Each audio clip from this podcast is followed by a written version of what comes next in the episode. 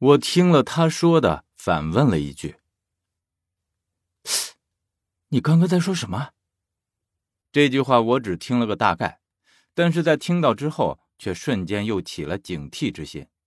而他在里面说道：“你不记得了，不知道这应该算是好事儿还是坏事儿。”我揣测着他的这句话，虽然心里有疑问，但是这时候顾不上猜忌和犹豫。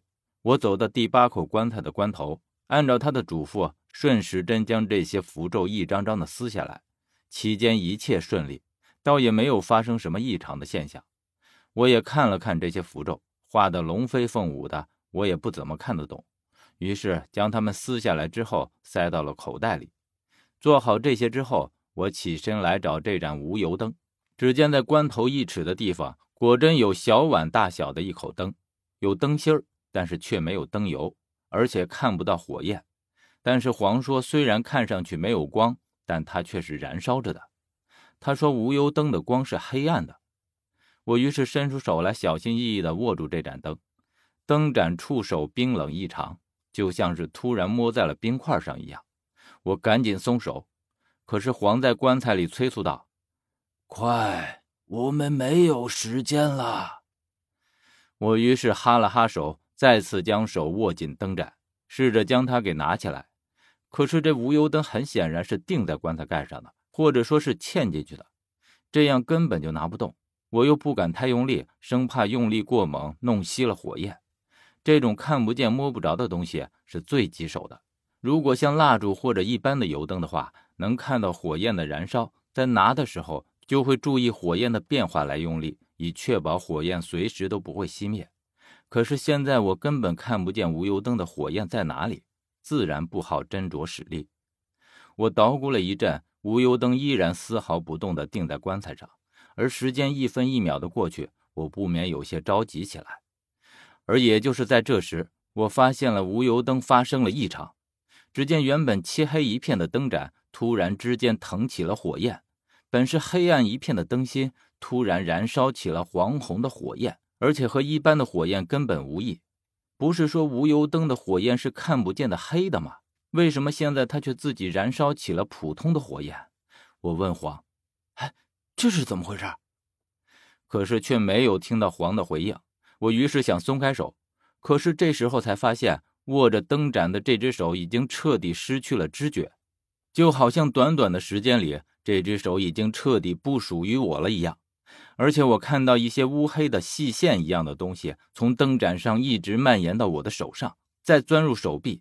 只见我的整只右手和手臂上满满的都是细小的黑色纹理，这些说不出名字的东西就好像一张网一样覆盖在我整只手臂上。见此情景，我已经知道大事不妙，于是用左手来拉右手。可是左手在碰到右手的时候，这些黑色的线状东西就像发现了新大陆一样蜂拥而至，而且只是瞬间的功夫，我竟然已经无法抽手，而且不一会儿的功夫，左手也失去了知觉，而且马上就蔓延到了整只左手臂，伴随着麻木一起的，还有这些黑色纹理的丝丝入扣的侵袭。